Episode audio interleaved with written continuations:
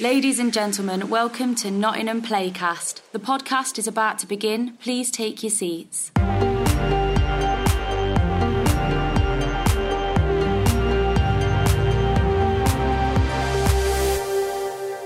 Hello, and welcome to the Amplify podcast. I'm Craig Gilbert, Amplify producer at Nottingham Playhouse. Now we've entered our third national lockdown, I'm once again holed up in my makeshift bedroom studio, having a series of interesting conversations with exciting theatre folk. Thanks for listening, and I hope you enjoy the show. Hello, and welcome to yet another episode of the Amplify podcast. I'm Craig Gilbert, the Amplify producer at Nottingham Playhouse, and I'm joined today by the theatre director and producer and all round brilliant impresario, Sam Hodges. How are you doing, Sam? yeah, very good. Very sweet introduction. Ah, you know, you are, uh, as, as far as I can see, British theatre's answer to Diaghilev. So I think that's a fitting introduction.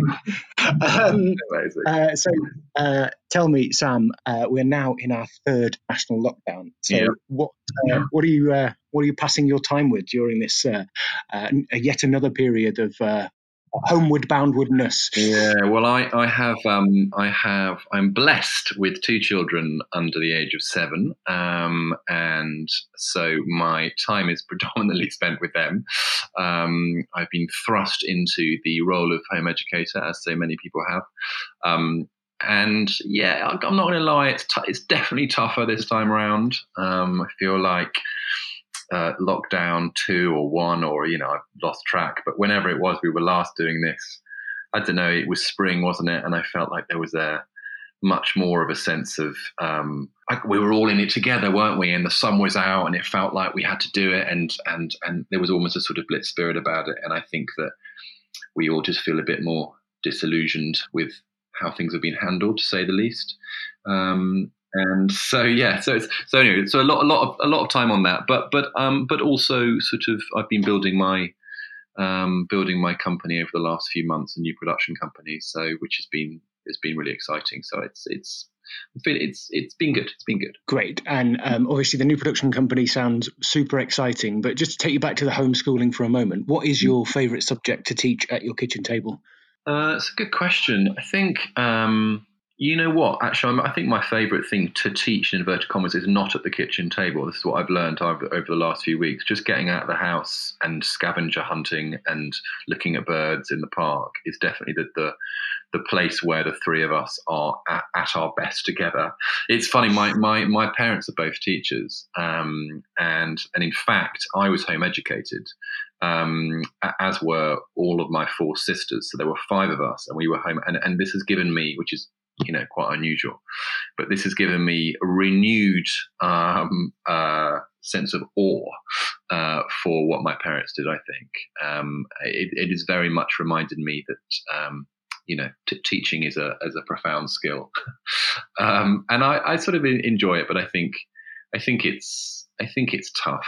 Um, sort of being required to shift the, relationship between parent and child into into that. It's it's quite a subtle thing. So actually, so so we have found, you know, we do we try and do a bit of the homework that the school is setting. I mean, they're only six and three, um, but actually ripping round Clissold Park um, with you know wellies on and sort of looking for hibernating newts under the logs. Uh, we're, we're all very happy doing that. So that's that's I think that's the, I think the best moment. Great stuff. So, um, homeschool. Where did you grow up, Sam? Where are you from? Uh, so I was born in Plymouth um, and and lived there for ten years. Uh, so that's where my dad's family are all from. My mum's French, um, and um, so we so we lived down that way for ten years, and then we moved to uh, Wiltshire, um, just outside Swindon, for uh, a few years, uh, and then ended up in Suffolk um, in my sort of I guess my early teens, um, uh, which I you know my parents lived there until they recently retired to France, and so I've sort of yeah I've got a relationship with lots of different parts I guess of, of the South, um, um but but Suffolk. Um, I think Suffolk was the sort of is the place I feel the most connected to. I guess I was into those older years, and and of course I sort of went back there um, to set up High Tide eventually. So so it sort of put, it had an ongoing relationship with that place. And uh, where on your journey around the south does your did your relationship with the arts and the theatre begin? Where where were you when you thought, "Hang on, this is something for me"? Yeah, right at the beginning in Plymouth. So I was part of um, I was part of a, um, a youth theatre company uh, called Plymouth Children's Theatre. Um, Alexis Hurst ran it. She was the daughter of Mike Hurst, who's one of the Springfields, Dusty Springfield, and um, she was amazing. You know, she was one of these. They're they're everywhere, all around the country. This sort of extraordinary they're real, the real impresarios. I think these um, people who set up um, sort of youth companies and and and it'd been going for years, and we would perform at both the Athenaeum, uh, which I don't think exists anymore, and the Theatre Royal. Um, and so we were doing that. I was doing that two two shows a year, and every Saturday, and it was my life, completely my life. Um, particularly, I think because I was home educated, so it was it was my sort of social life as well. Um, and so, yeah, so as early as I can remember, really, um, I was sort of on stage and and sort of very very much in love with the whole environment of the theatre. And were you were you just performing in those shows, or did you do other stuff as well? Um, you know, just when we were in Plymouth Children's Theatre Company, we were just performing, singing, dancing, you know, that sort of thing. Um, my sort of interest in the other elements, actually, my understanding really, my awareness of the other elements of theatre didn't come till later. Um, that said, um, I, I just remembered that I, when I was when I was probably about seven or eight, um, I remember inventing possibly the most boring game of all time. I mean, it wasn't boring for me, but it was boring for my sister, my younger sister, who I forced it on. And the game was that we um, basically copied a seating planner, uh, a theatre seating planner, which I had seen, and we sat at an imaginary box office with telephones and just took calls and just and just booked imaginary people into a non-existent show. And uh, how, how'd you do? Do you get good houses? Oh, we, we full, full, full every night, and uh, you know, brilliant. um, so I, have always, I've always enjoyed the fact that we were doing that when I was sort of six or seven, and then eventually did have the joy of a, a real box office. when is it that you go from this thing being, uh, you know, an integral part of your life? Uh, you said, you know, the entirety of your social life. When do you think, hang on a minute, this is the thing I'm gonna, I'm gonna make a career out of. This is the thing I'm gonna hang my hat on as a profession? I mean, I think that effectively throughout my, you know, I wanted to be an actor, um, as, as so many in our industry did, and so that was what I was focused on throughout my teens uh, and at university.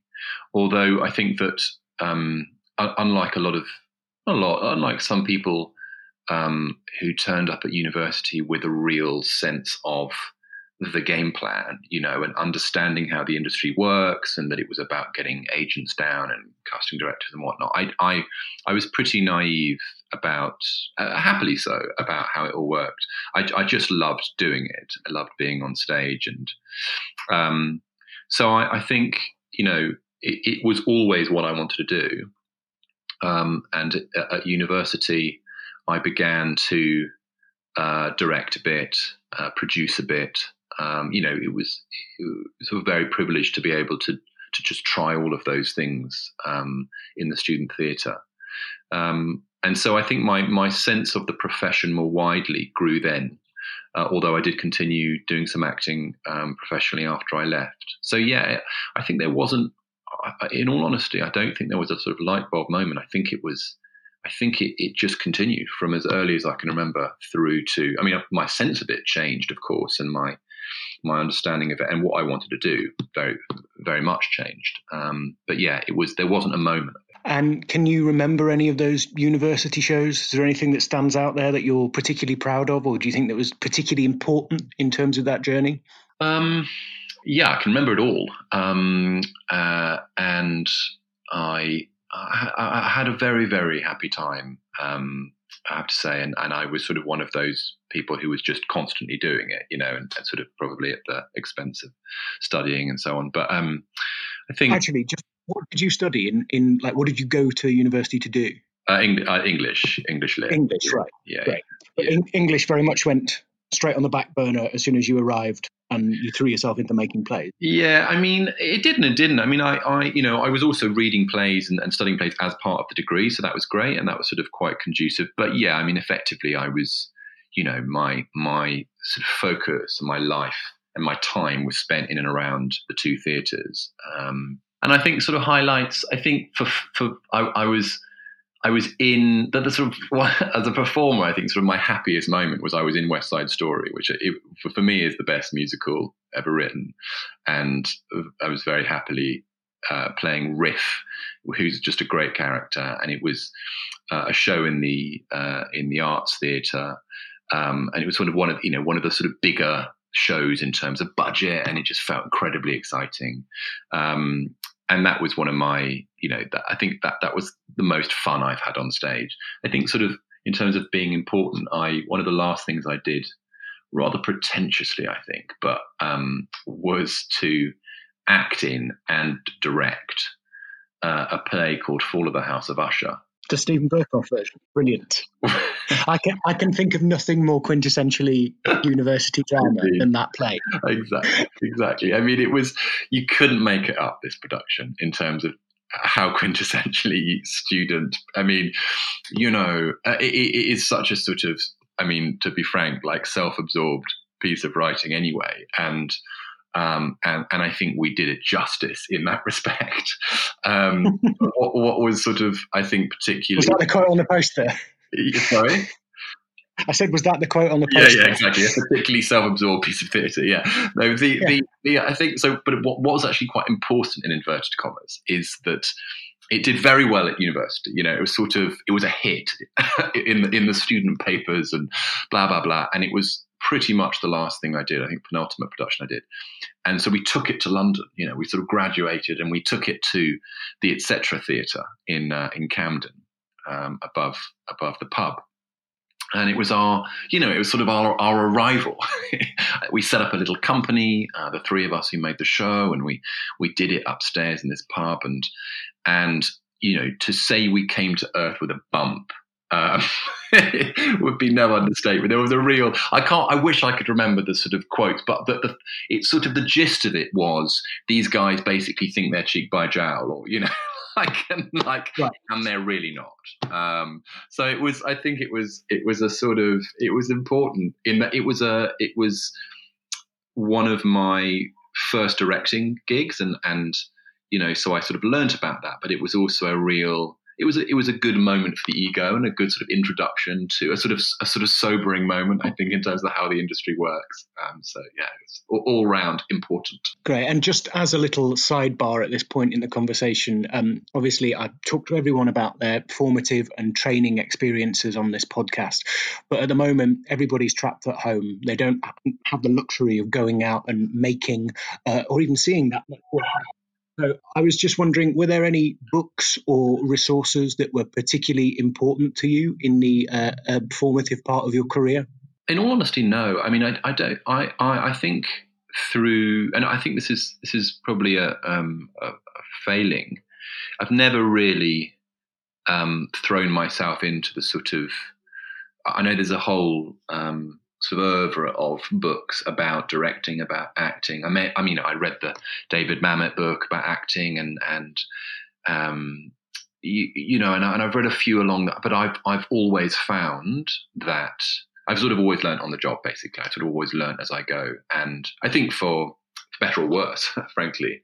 Um, but I, I, I think I've always been more interested in and and have been, you know, particularly at university, I was very lucky uh, had had that opportunity to just to just throw stuff at the wall and see see what happens. I think I think to a certain extent that goes you know back to my slightly strange childhood this sort of combination of being home educated on the one hand and my life being my sort of social and sort of arguably emotional life being you know caught up in in theater and sort of youth theater um, and I, I think the sort of combination of those things, my relationship with theatre has been that it's just that it's possible that it's that it's that it's about trying it you know that it's about um, experimenting. And and a sort of you know i suppose what i mean in terms of what home education part did you know being home educated for me there's a there's a there's a certain sort of naive confidence um, that comes out of that. And and i mean it's naive because you're not exposed to the world in in the way that kids that go to school are, um, and that and that can that can be quite painful when you finally meet the world. um, but but there's also with it a sort of sense of like anything is possible. Um, yeah, so so I think you know my I, am I, I, suppose I'm, I'm, sort of not really trained. you know that's the reality. I'm not trained in a formal sense, um, but I think that what I did when I was at uni and and have tried to continue doing ever since is sort of go for it and, and try things out and and ask people if they'll you know if they'll do it with me and try it with me and play with me. Um, yeah, that's sort of been my approach, I guess. Uh, and with the idea of anything is possible in mind, I can think of nothing better to demonstrate that than the founding of High Tide and creating a theatre festival uh, in the middle of Suffolk um, uh, that has become one of the most important new writing companies in the country. So, can you tell me how you get from the fall of the House of Usher above a pub in Camden to High Tide in a field in Suffolk? Yeah, I think I basically spent a few years, um, you know, trying to do the acting thing and and you know, doing having a few gigs here and there. Um, which I oh, go on, tell me that one. I, I had no idea you'd done this. Go on, tell me what what did Sam Hodges do as an actor? Um, I did a few a few regional. I was at the, in the Winslow Boy at Salisbury Playhouse. I was in Man for All Seasons at York Theatre Royal. You know, I was sort of was starting to get those sort of younger roles in re, some regional theatre stuff. Um, did a little bit of TV, a couple you know, couple of small roles in in film. But like really, I mean, the, the, the reality is, I wasn't. I was sort of neither ever brilliant, uh, nor I think importantly had the the sort of right type of focus. I, you know, I, I look at my um, uh, friends of mine who are who are terrific actors, and I think one of the things that many one of the things that many of them sort of have in common is an ability to be utterly focused on the task in hand um, uh, and dive into that and, and sort of necessity of doing that. And I think I've always been more skittish, I suppose, in my in the way that my brain works, and and I sort of enjoy. Um, I, I, I, discovered this, of course. Like I, it, it, took me a while to work this out, but um, enjoy lots of different things sort of happening at the same time, which is which is sort of inherently, um, uh, you know, how producers and directors and, and that sort of side of, of things work. So to come back to your question, I was doing those sorts of gigs, and I and I was, um, you know, I was enjoying them. Um, but I was also, um, you know, I had friends who were writers, and we sort of we'd come out university together. I met some other people, and I, I became sort of um, I suppose, aware that it, it sort of fe- it felt to me like in terms of the way that the new writing infrastructure worked at that time, there was a lot of development opportunities. Um, you know, you could sort of get signed up to you could you know if you were lucky enough you could get into different writers groups and programs and so on um, but you know there was a great number of uh, those opportunities and very few um, in terms of production. And as a result, sort of quite a lot of frustration. I sort of picked up on quite a lot of frustration, and, and the idea of um, the idea of high tide came quite simply out of it. Like, well, why don't we just just actually put some plays on, like actually do the whole thing, you know? Um, and and it goes to that sort of point I was making about like a sort of naive confidence, really. And and I think there's a sort of if sometimes if you're sort of naive enough either willfully or otherwise, about how difficult things are to pull off, um, then it helps, you know. And I think in, in the case of, of high tide, I mean, you know, like a lot of it is quite random. And I have to say, you know, one of there was a couple of big things that happened for us in the first year that really helped to to land it. And one of them was um, having the support of um, this uh, wonderful lady called Clare Parsons. Uh, she runs a, a, PR firm in Farringdon called Lansons. And in the second year, she said, well, Why don't you come and base yourselves here for free? You know, you'll be our sort of resident.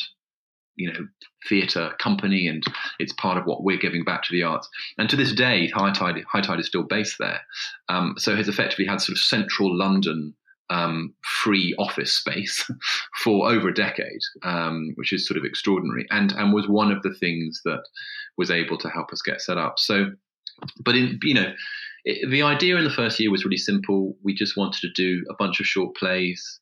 You know, it was it was very scrappy. It was you know, I can't remember how it worked financially. I know the whole thing cost sixty grand the first year, um, which we sort of raised by asking, you know, it was, you know, we asked people who asked people, um, and we applied for a couple of trusts, and you know, we just we just threw, ourselves at it, and I, I think it was, uh, you know, it was quite knowingly a bit of a cowboy operation, you know, so, know, sort of one of those things where the energy was, we were just out there in the middle of nowhere. Um, I'd been introduced, I'd sort of gotten to know Jill Freud, who's a bit of a sort of one of the Freud family, and sort of um, runs a, a, a summer theatre company in Southwold, and it's quite sort of renowned for it. And I'd asked her where, if I wanted to do a festival in Suffolk, where where should it be? And she told me about this wonderful venue called the Cut in in uh, Halesworth, it's a little market town, which I'd never even been to, even though I lived in Suffolk. So you know, it was quite. Um, um, why, what was the? Where did the decision to do the festival in Suffolk come from? Right. Yeah. Well, I mean, I definitely didn't want to do it in, in London. I, I, wanted the the sort of idea was that it felt away from all that. You know, it fe- it felt really important to get out of the um, critical spotlight and the pressures of getting your work made in London, and um, and, and actually in the early years, um, we were very clear that we didn't want the plays reviewed you know, so so so if you know the Guardian would turn up and sort of talk about the whole thing and say, you know, hopefully say that you know it was a nice time and these were the writers and, uh, and you know it was a, it was a good way to spend a weekend or, or etc. Um, but we were really clear that this was not about the press. This was not about uh, that sort of exposure. This was a sort of crucible um, for people to experiment. Um, uh, and the sort of model from the very beginning was here's a bunch of brand new writers, and the way we're going to get people to come and see them is we're going to ask, um, you know, Michael Frayn, as, as it was, and um, David Hare, and uh, Michael Palin, and you know whoever uh, we could to come and talk about something, and those were the people that people would come and see. Um, and uh, while you're here, come and catch a play by Sam Holcroft, um, uh, who you know who people didn't know then, or Tom Basden, or whoever it might be. When uh, when is the moment when that feels uh, like? When does it not? When does it stop being a, a, cowboy operation? There you go. That's that's the best thing about it. When do you do you feel like, oh my god, we've made something really significant here? The the, the game changing moment was was was Stovepipe, um, which was, as you know, I'm sure, a play that Adam Brace wrote, and a, a, a, wonderful actor, writer, director called Seb Armesto um, brought it to us and said, "You must look at this play." And um, and I asked Mike Longhurst to come and direct it, um, whose play at the who Jerwood play I'd seen at the um, at the Young Vic, and it was a sort of promenade um, in this little art gallery. There's an art gallery space upstairs at the venue, and and and Mike and Adam created this incredible um, sort of promenade production. It's all set in Iraq, so they created this multi-zonal sort of Iraq world upstairs in a in a in a Suffolk art gallery, and the National Theatre. Um, it, it, got extraordinary reviews. Um, uh, you know, people came, people did review it, people loved it, but but the the real game changer was that um, both Josie Rourke, who was at the Bush at the time, and then the National uh, saw it, and that sort of between us, we put together a, a sort of a, site specific transfer to a car park under the W12 shopping centre in Shepherd's Bush, um, which was, I mean, a va- like it must have been 20 times bigger than the original space. So it was it was genuinely a sort of car park. Um, and you know, the National did an amazing. I'm trying to remember exactly, but the National basically sold it as a national show. So we were suddenly being, you know, as a co-pro. So we were sort of on their website and part of that stable. Um, the Bush co-produced it with us, um, and sort of, uh, and it happened, and that was actually the moment where I realized I was actually doing Man for All Seasons up in York, and I remember it really clearly. I was in, you know, I was in the three-legged mare, which is uh, one of the iconic pubs in York. Uh, after after a performance, and these things were, it was I was getting these emails, and Sebastian Born, Bash at the National, was sort of writing and saying he loved it. We had to make this happen, and it was just utterly thrilling. Uh, I couldn't believe it. Um, and that was the moment where I was like, "This is this needs to be full time. Like this is, needs to be what I do. Um, I, I, need to. I need, you know, this is this is what is making me happy." Um, so that was both the sort of shift for me into pretty much. I mean, not entirely out of acting. I, I sort of acted a bit more, but like that. That was the shift into you know, being an artistic director, I suppose, in, in, all the sort of different aspects of that. And it was and it was the shift for High Tide. Then what feels to me like a real shift, sort of post that, is you go to go to work at the Criterion Theatre. That seemed that seems yeah. that seems like a real right turn, having set up you know the most exciting new writing festival in Britain. You're co-producing shows with the National and the Bush, and then uh, from acting and directing, suddenly you go to the Criterion as a producer. Is that right? Yeah. How, how did how did that work out? Yeah, it's um. So basically, so I'd been at High Tide five years, and it had become, you know, it become a thing. I suppose it had become. It was funded now by the Arts Council, so it was. It had that sense of sort of security, and there was part of me that was sort of I guess just looking and sort of wondering what what next, and um, and actually the reality is that I still wasn't the, the acting thing I hadn't quite put to bed yet. I think so. There was a sort of the various things going around in my head, and and at that moment, Sally Greene, who had been a great supporter of High Tide, so Sally. Um, I'm sure you know Craig, but Sally, you know, who is a producer, so produced Billy Elliot, um, but she also owns the Criterion and the Old Vic. Um, and she had been on our board at High Tide, and she said to me, uh, she, she, she, Stephen Fry was chairing uh, the Criterion, and she basically said, "Do you think it would be possible for a West End theatre like the Criterion to have a have a sort of artistic identity, like a not for profit, like a subsidised theatre?"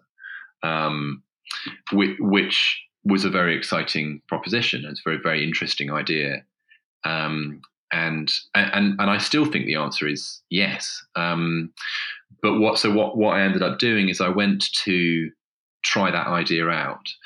Thirty Nine Steps was um, had been there for years and years, and was sort of potentially on its way out. That was the sort of idea, and so I I started exploring what the, that might look like that program. And whilst I was doing that, um, I was because the Thirty Nine Steps is an hour, I can't remember, but sort of an hour and 20 minutes long and is has basically no set.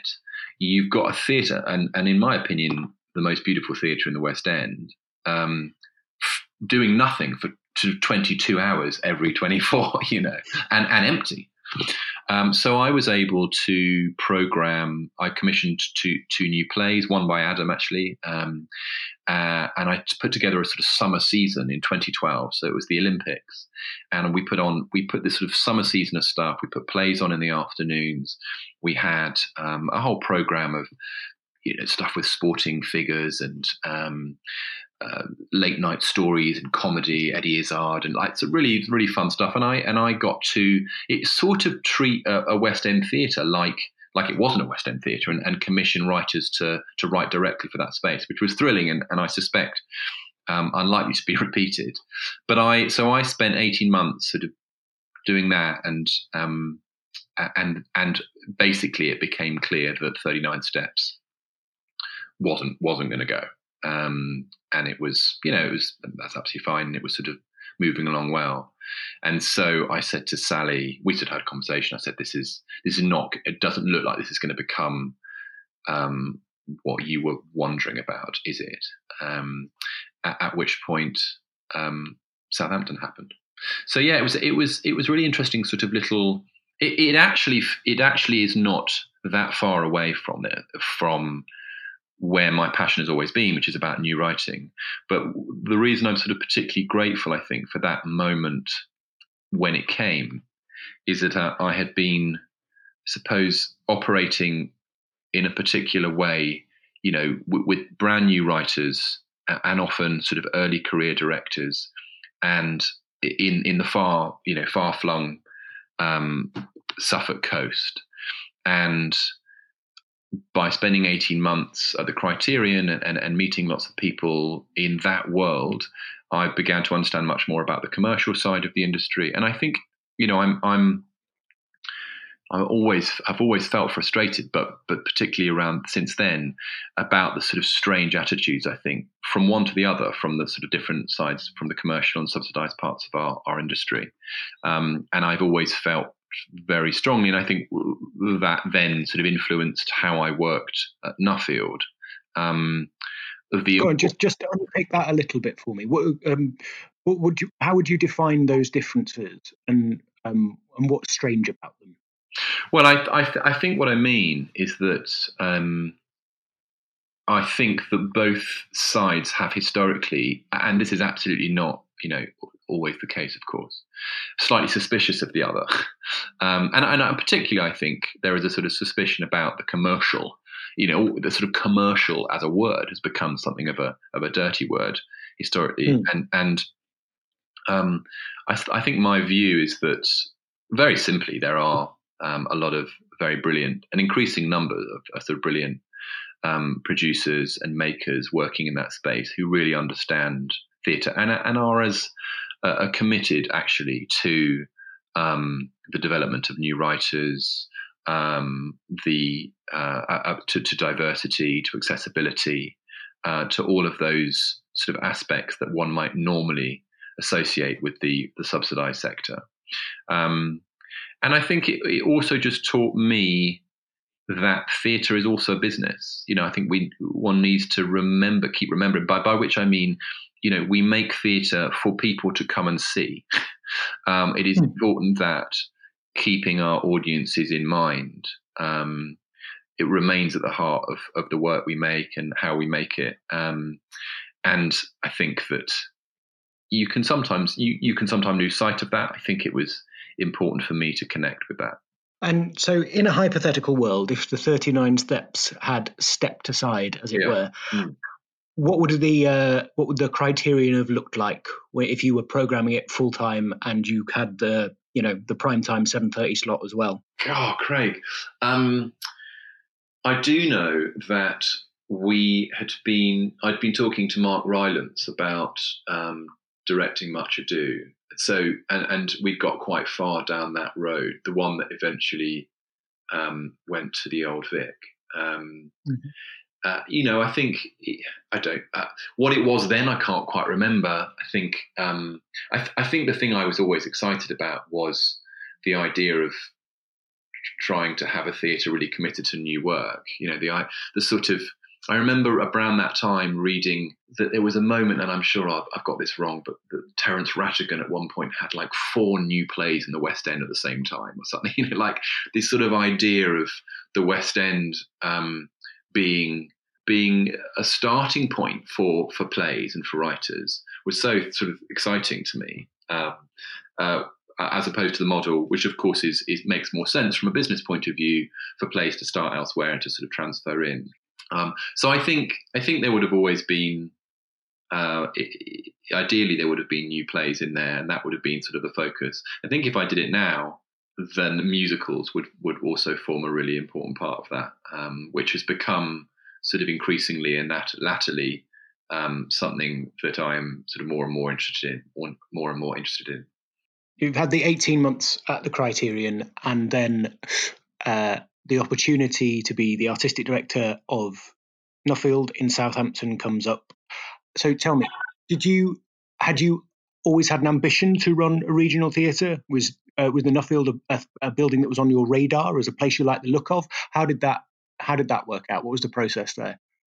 I, I don't think I ever, and, and, I have never had this sort of clear sense of like the the route that I want to take. Not least of which because it has changed from acting to um, to a sort of not even from just from acting to directing. I think for me, I've always been as interested in it's not so much sort of producing in the traditional sense, but the sort of artistic director role and sort of that wider um, sort of curatorial um, sort of aspect, I suppose.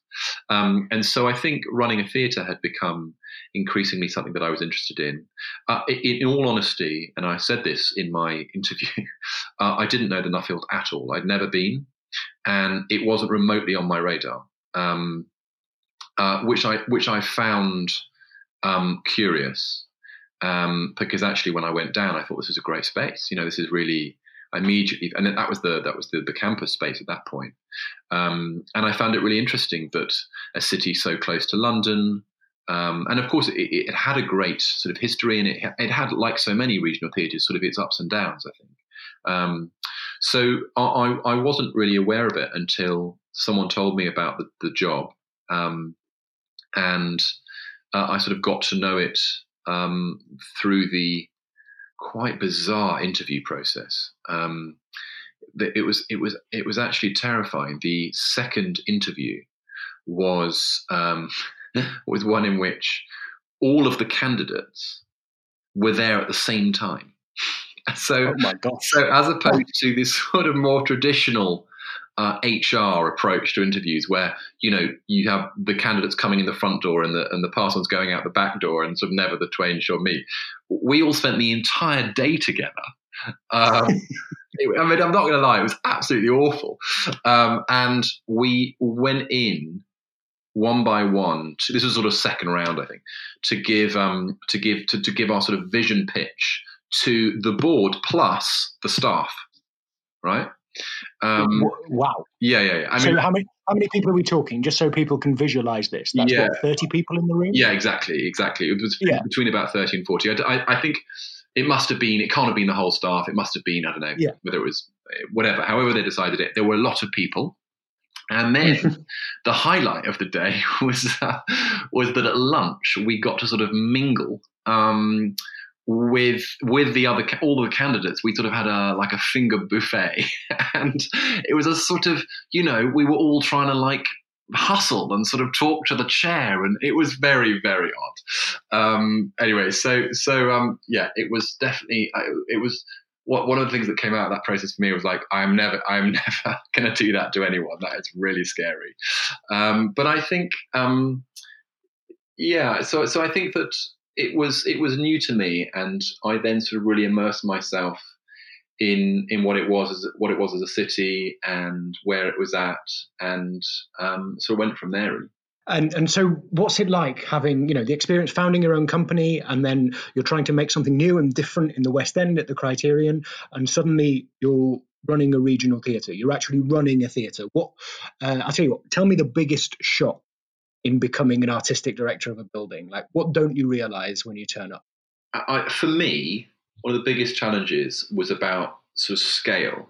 Um, and I had gone from a, a very sort of small, contained, self energized um, sort of setup. You know, High Tide, even though it became, um, you, you know, more and more people sort of knew of it, and it was it sort of gained a certain um, reputation. It remained small. In you know, we were a team, or we were a handful of people uh, throughout the majority of the year, and then we sort of grew, obviously, for the festival um, for for a period of a month or something, and then we shrunk again. And and obviously, when you're operating at that scale, which I also was at the at the at the Criterion, you, you just do a bit of everything. It's that sort of self-producing sort of mentality and you muck in and and I think you know the the real sudden growing up I had to do I think in Southampton was about management you know um, and you know I think on top of that I guess I was relatively young um, or at least sort of relative to inevitably some some of the staff who'd been there in some cases a long time um, and so all of that requires a kind of sensitivity, um, which I don't think I always had, if I'm honest. And I think that um, you learn you learn quite quickly. I, I, think I made a lot of mistakes. I think, particularly from a, from a sort of management point of view, will you articulate one for me? Just just so we just so I can really understand what you mean. I mean, obviously, you, you know, naming no names and whatnot. Yeah, but, I think. Yeah, yeah, of course. I think. Um, I think I'd, I, I probably just had a tendency to, when things weren't moving, firstly to expect things to move more quickly than they just can when you're when you're operating with more people. Uh, I mean, this is sort of obvious, I think, to anyone who's who's managed, but um, I didn't know that, and I think that I sort of expected things to move at the pace that I'd been used to when you're just a small outfit. So I think that there were there were a number of occasions I think in those first couple of years where you know what my in my instinct would be to sort of swoop in and sort of do it, or I believe it's called micromanagement, Craig. Um, you know, it's, it's just very interesting. People have been there for a while doing things, and there is. I, I remember feeling this sort of duality when talking to the staff there of an ex- a genuine excitement amongst many of them about the opportunity to to change and to evolve how they were doing things and to try new things. You know, I, I was very keen on bringing in sort of new directors. It, it, had followed, I suppose, it had been in that um, type of setup that so many regional theatres were for so long, where you know my predecessor, a wonderful guy called Patrick, had been there for over 20 years um, and was of that generation of artistic directors who directed most of the plays. You know, that just was how theatres worked. Um, and that had that was that was never going to be the way I did it and wasn't the brief, frankly. And, you know, what I sort of pitched to the board at the beginning was what I can do is what I've done at High Tide, which is to invite, you know, wonderful directors and writers and designers, uh, which has always been a very important part for me, to come and play here and to come and work here. And I think when talking to the staff that have been there for the year, there was always that sense of, and, and it's the difficult thing to judge, of wanting to, uh, I suppose, inspire and say, let's move forward and let's try these new things, but always, but but but but cognizant that you know stuff has come before.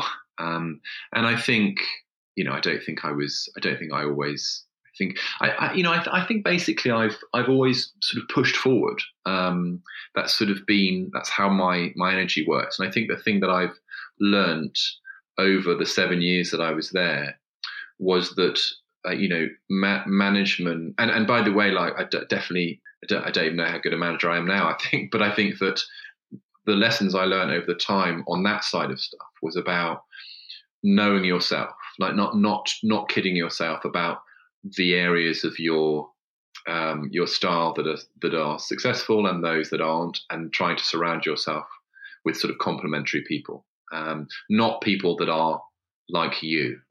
you know, that's the temptation yeah. I think to just be sort of like-minded and like-styled, um, and I don't think that's particularly useful. Just, uh, just very briefly, tell me. So, you you did end up end up you did make the decision to direct work in Southampton, but you didn't do it for a little while. Yeah. Was it always was it always your intention to make your own work at Nuffield, or did you reach a point where you just felt you had to, like you had the urge? What what was the yeah what was the thought process behind I won't make for a bit, but now I will? Well, I think there was sort of two things. One was that um, you know there was a developing sense of what the direction the theatre needed to go in with the board, um, and I think there was you know that there was um, a, a, set of conversations around. As I said, I sort of I had partly pitched this idea, and my track record, I suppose, for what it was, was around bringing people in. Um, I, I think you know, I think it's also worth saying that my I've had a sort of slightly strange career, you can call it that, um, and you know, haven't directed anywhere near as much as a lot of my sort of contemporaries because I wasn't always doing it. I was acting, and then I was sort of even at High Tide, I was sort of mostly being an artistic director as opposed to a director, and sort of working with writers and so on. So what I knew was that to you know one of the first things I did was to invite a, group of associates whose work was far, far beyond what mine was in terms of where they'd got to in their career and, and quite frankly their their abilities. So uh, Natalie Abrahami, I know you've had on this, and Mike Longhurst, Adam Brace came as a, as a writer. Uh, Tom Scutt um, as a sort of associate designer, and Blanche McIntyre. Like, and and they were my, and I have to say, like, so my first two years in the job, I really leaned on them, and we we it was a sort of quite a wonderful setup where we would have breakfast uh, every couple of weeks, I think it was, and chat. You know, they weren't down there with me. They weren't. They they had their they had their careers and they were directing and designing and writing and so on. But what they were able, they were my sounding board really, and they helped me program and they came and made shows for me. Importantly, um, and so what I was able to do in those two years by leading with them, and and if you if you've got them, you know, you're going to lead with them. Um, uh, was to sort of create, a, I hope, a sense of what the artistic identity of the building was. Um, and and then I start, and I think it, after I'd been going for two years, I suppose I felt, if I'm honest, I felt just more like I knew what I was doing a little bit, like I felt a bit a bit more confident because because it was. I, I didn't have a clue what I was doing really when I started. You know, I'd, I'd never, um, well, I'd never run a theatre. Um, and, and running and running high tide is nothing like running a theatre. Um, you know, programming a handful of plays once a year for a festival is hard work and quite intense in a very particular way. But it is it's a very very different muscle to the pressure of simultaneously needing a program all year round and you know managing um, a, a, company of, of staff. Um, and so I, uh, you know, that took all of me really for two years. I, I think I, even if I'd wanted to, I wouldn't have had the sort of headspace to direct. I felt then after a couple of years, and I and I really, if I'm uh, the other thing to say is that I really learned from watching those guys um, direct. You know, they're they're all brilliant, really brilliant what they do, and all very different in their styles and I was very close to the work. Obviously, you know, I watched it and, and I, I watched them in rehearsal. I watched them in, in in previews, and our relationship, you know, although I was, you know, the obviously the artistic director and was able to be their sounding board and sort of noting them in the way that artistic directors do, I felt like we were um, a group of quite supportive contemporaries, and it, and it was, yeah, it was a it was a great, it, it was it, it, it was a it was a great time in lots of ways. What what are you proudest of of the seven years you you did at Nuffield and then NST? I think I'm proudest of um, the Shadow Factory um, because which was um, the play that I commissioned to open the new theatre in 2018.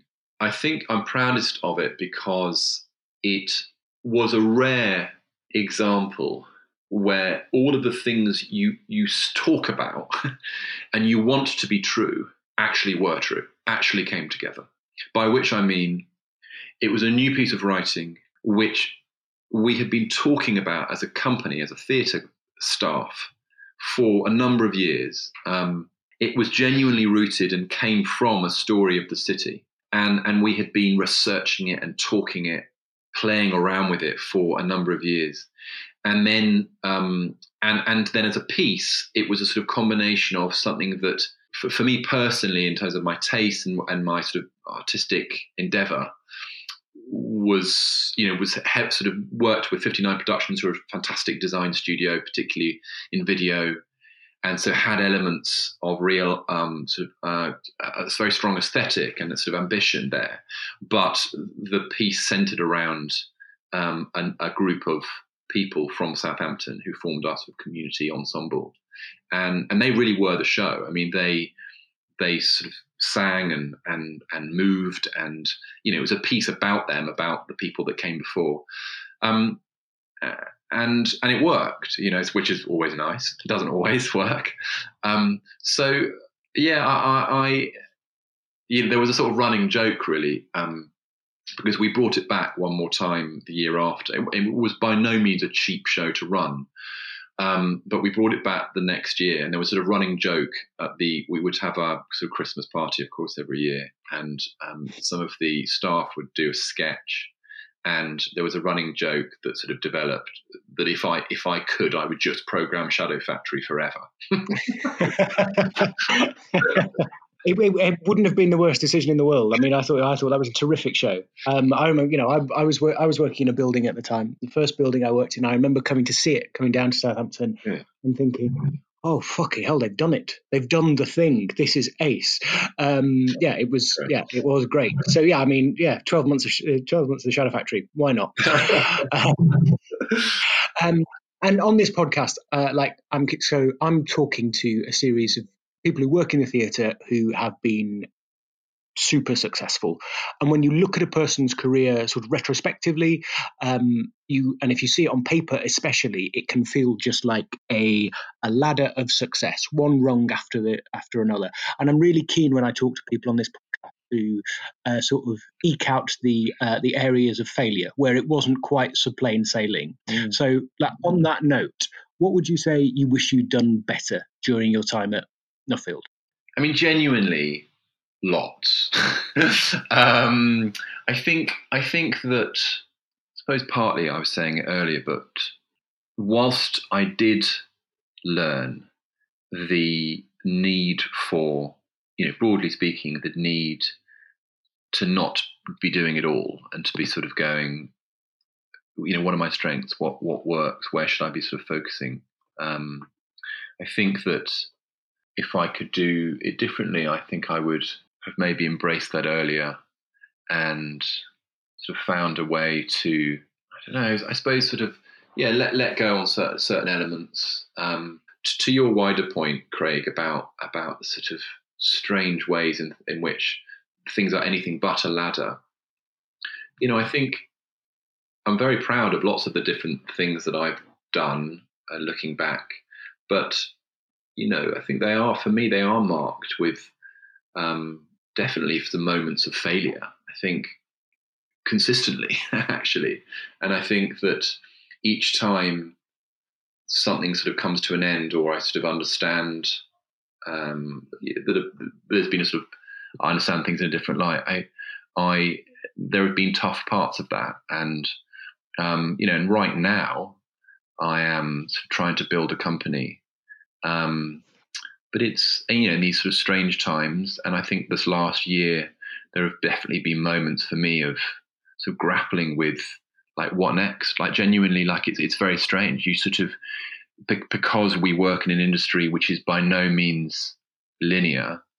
Um, sometimes it can feel, and it has felt for me, even this year, like where where am I now? Like, am I back at the beginning? Am I? Is this a moment for changes? I've even had sort of thoughts in my head this year of like, is this this is the moment for a radical change, um, career wise? And I think, you know, I think it's important to go to those places so that certainly in my case, you go, no, this, you know, this is this is what I love, and and this is what fundamentally un, un, underpins a sort of part of who I am. I think. Do you think you'd do it again?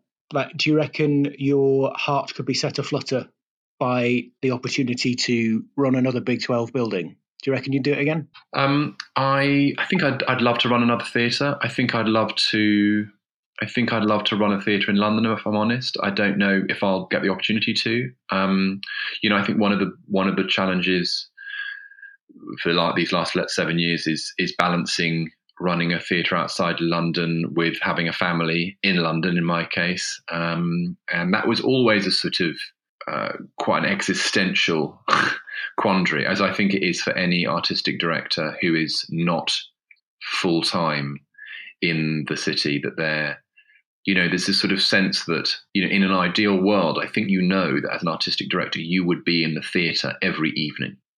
You would be sort of soaking it up. You would be understanding your audience by watching them go. And, you know, and, and people talk about that. And of course, I did a fair amount of that. But the reality is, you know, I think balancing that with you know, trying to be yeah, a father and a husband and a friend and all the other sort of responsibility. That's that's that's you know, theatre is is sort of tough in that respect. And so I think for me, this there would sort of come out of that period with a real sense of you know, I also need to prioritize other elements of my life. And so I think that would to some degree dictate where I work um, in the future. Uh, just the idea of running a theatre, I, I, I absolutely love it. I love it. I love whilst sort of highlight was the Shadow Factory in a sort of concrete way. in a in a in a in a less specific way, in a sort of ongoing way. I think the highlight was the sense when you walk around the building that you have been part of and where the staff are you know people you've gotten to know and the very intense bonds that you build particularly in tech and, and those sort of you know crazy moments of theatre making. There is a sort of sense of home uh, in a building which is indescribable i think. Um, and for all the sort of challenges uh, sort of operationally and logistically and so on that goes with running a building that that that sense of being in a place uh, and being connected to it and you know the exchanges you have on a daily basis i think is uh, i've never had anywhere else. And, and i would uh, I think I would definitely love to have that again for sure. Just to change tack slightly, and now just ask a couple of quick questions about process because I know we're we're a little bit pressed for time now. But just as a um, the word you used before, as a curator and a facilitator of the work of other artists. Yeah. What is it? What is it you're looking for that makes you go, yeah, I'm going to do this. I'm going to make this happen with this person. I think it's. I think what I really respond to is um, people that want to try something. Often, want to try something new. Sort of pushing against um, the way that things are being done generally. And I don't necessarily mean that it has to be new or sort of radical, but I feel like um, the sort of energy that that exists in a conversation you're having with with someone, writer, director, whoever it might be, about something that they want to make. Um, I, think where I often sort of wake up a little bit and and you know, sit up in my seat and sort of uh, get excited is when I'm when I feel like there's sort of there's a natural capacity to challenge themselves um, and to you know it's an overused expression, but to sort of take risks. Um, uh, and, and I think that, that they're the theatre makers that I I love and whose aesthetic I enjoy um, all, all have that in common, I would say. And t- so then tell me, as a director, uh, what does the first week in your rehearsal room look like? I mean, it's it's basically sort of um, evolved every production I've done and has moved from, um, I think, a place where, for whatever reason, maybe a lack of confidence, um, it was much more sort of text based to a place where actually I, I'm I'm sort of much more connected with what I used to enjoy. And it took me a while to remember this, what I used to enjoy as an actor which was not table work, so called. It was just getting up and doing it. And so, um, you know, I'll, I'll, have all of those sort of tools, the sort of, you know, the research tools, sort of the timelines, all of that stuff peripherally to hand and uh, usually prepared quite comprehensively beforehand in order to create an environment where the very first thing we do is get up and start doing it um, and respond. And I think you know, it's really interesting. I think actors forget that. Um, yeah, as a director, you're you basically you, you, spend you watching something, and um, I, I, think actors sometimes think that there is this sort of clear uh, idea in a director's mind of what they want, and therefore, if they're seeing something, how it's right or not right, you know, how close it is to this. And, actually, quite a lot of the time, you're just going, I don't know, I don't, I don't, you know, and but I need to say something because it's as much about sort of the journey for everyone of evolving a character uh, as as it is um, you know having a sort of you know, a clear artistic vision and so on and, and, and shepherding people towards that. So and I but I think as I you know over the years as I've directed more um, I've basically and this is probably obvious just become more comfortable and therefore much more uh, enjoyed the sitting in the moment and not you know, not going, I, I, don't know, I don't know, I don't know where this is going. Doesn't matter. Let's just ask the question. Let's do it again. I might not say anything. Let's do it again. Let's try things. And, um, I, you know, in the last couple that I've done, that's been sort of how the first week has been, and the second week and the third week, and that's that's sort of been the style that I've come to enjoy. I think.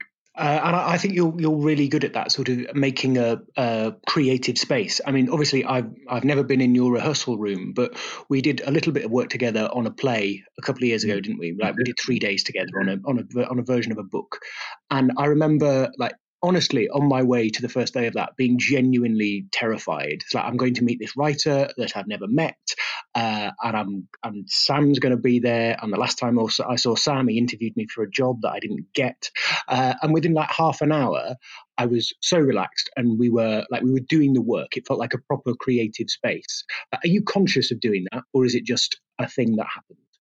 Oh, well, that's really that's really nice to hear. Thank you. Um, that means a lot. Um, uh, uh, um, I don't think I'm conscious of it. No, but I'm. I can feel when it's happening. I can feel when um, you know uh, the the room is comfortable. Um, it's such a strange, you know, and and, and the, the difficult thing about the environment of a room is that you you of course set the tone or try to set the tone um, by the way that you you talk and interact and, and open it up and listen and so on. Um, but there are so many elements, as we all know, and some of those are out of your control. And I think, um, you know, I've I've had rehearsal rooms that are utterly glorious, and I've had rehearsal rooms that are really difficult, frankly. And um, you know, uh, so and and and I I've I've been I think the same in both of them. so I think it, it, doesn't always work. And I think, you know, as a director, you can sort of beat yourself up about it a bit um, and really sort of agonize over what you're doing wrong or how to sort of move things in the right direction. But I think when you know, you certainly, I certainly know, I can feel when people are enjoying themselves um, and and, you know i'm not i'm not really a sort of gamey person in, i'm not sort of the person that that i sort of always sort of thought it'd be nice to be sort of the, the square ball or whatever it is player. You know, I, I, I, we sort of crack on and get on with it. But um, you know, I, you know as well as I do that you can tell when the environment is one in which you sort of feel like you're pulling together. You know. Yeah, it's funny. I, I'm not that person either, but you know what? It took me such a long time to realize that it's okay to not be that person uh, and i think i think it's important because like when you do read the books and you know i've read unlike you i've read all the books um which are, you know essentially useless in the end but it feels like you have to be that kind of um uh, yeah the game player the uh, four square and whatnot, uh, and you don't. They're like, there's a million ways to do it, and you can get to the same. yeah. yeah. that's it. You can you can get to the same sort of uh, openness in a room that you're sharing with other people to make a piece of work without without doing all that. And I think yeah, it's just important that people know you don't have to. I think it's about I think it's about um, if I'd say it's one thing that I've learned, it's about vulnerability, and I think that um, it was actually my wife that said to me, I think she saw she saw me sort of interacting in a work capacity. You know, always embarrassing when you get busted, you know, doing your work voice or whatever.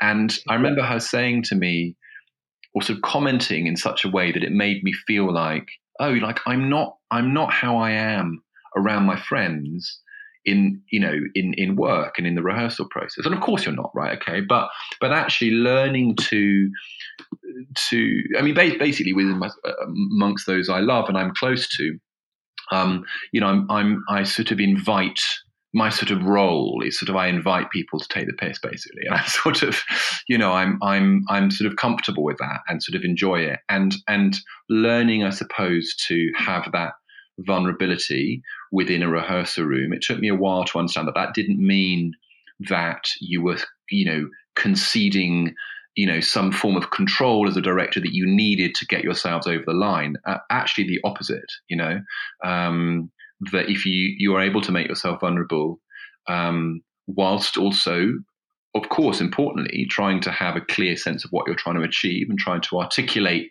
that when you can, then that that I feel has been um, for me the most the best the, the, the way I've landed. I think. Great stuff. Uh, it's been great to talk to you, Sam. I just have two quick questions to wrap up, if that's okay. Yeah. Uh, first of all, can you tell us about the last work of art that absolutely blew your mind? So, be it a film, a play, a book, anything at all.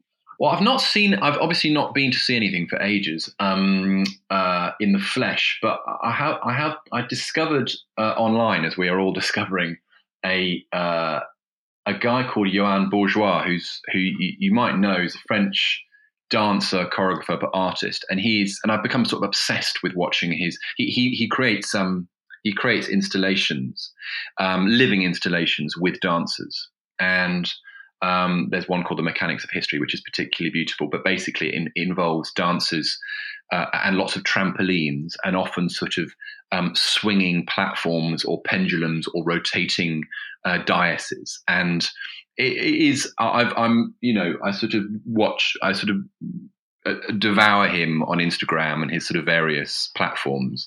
Um, uh, dancers, I have two identical twin uncles who are ballet dancers. Dance has always been sort of particularly important to me, and I discovered him. I think it was, I think Jeremy Herrin had him on his. Uh, was you know liked him or something, and I was like, "Who is this guy?" And have since sort of gone down this um, this sort of online rabbit hole, and I could not recommend him now. His his his work is sort of utterly beautiful. And it's sort of all quite cyclical. There's sort of a sense of the sort of rise and fall of you know of man, I guess, in in in both a sort of you know quite sort of um, difficult way, but also I think quite a sort of hopeful way. Great stuff. And finally, um, if that wasn't a recommendation enough, that sounds brilliant. But can you recommend something that we can all enjoy during this third lockdown? I mean, I said it at the beginning, didn't I? I genuinely think for me, my my, I, I I'm getting all of the sort of cortisone I need at the moment by getting outside. I just I think that's the answer. I'm, you know, I, I'm I'm not. I haven't been. I'm not hugely one for sort of devouring culture online. I find that sort of difficult. Um, and that's a whole other conversation, I'm sure. So I just I just feel like take this moment um, I I feel like it's done me an enormous amount of good just to take this moment and be outside. Um, you know, watch the ducks. I think that's the way. Brilliant. Well, Sam, it's been an absolute pleasure to talk to you. Thanks so much for joining us on the podcast. Thanks, Craig. Thank you. Thank you for listening to this specially recorded episode of the Nottingham Playhouse Playcast Amplify podcast series. To find out more about the Amplify programme or the rest of our work, visit nottinghamplayhouse.co.uk.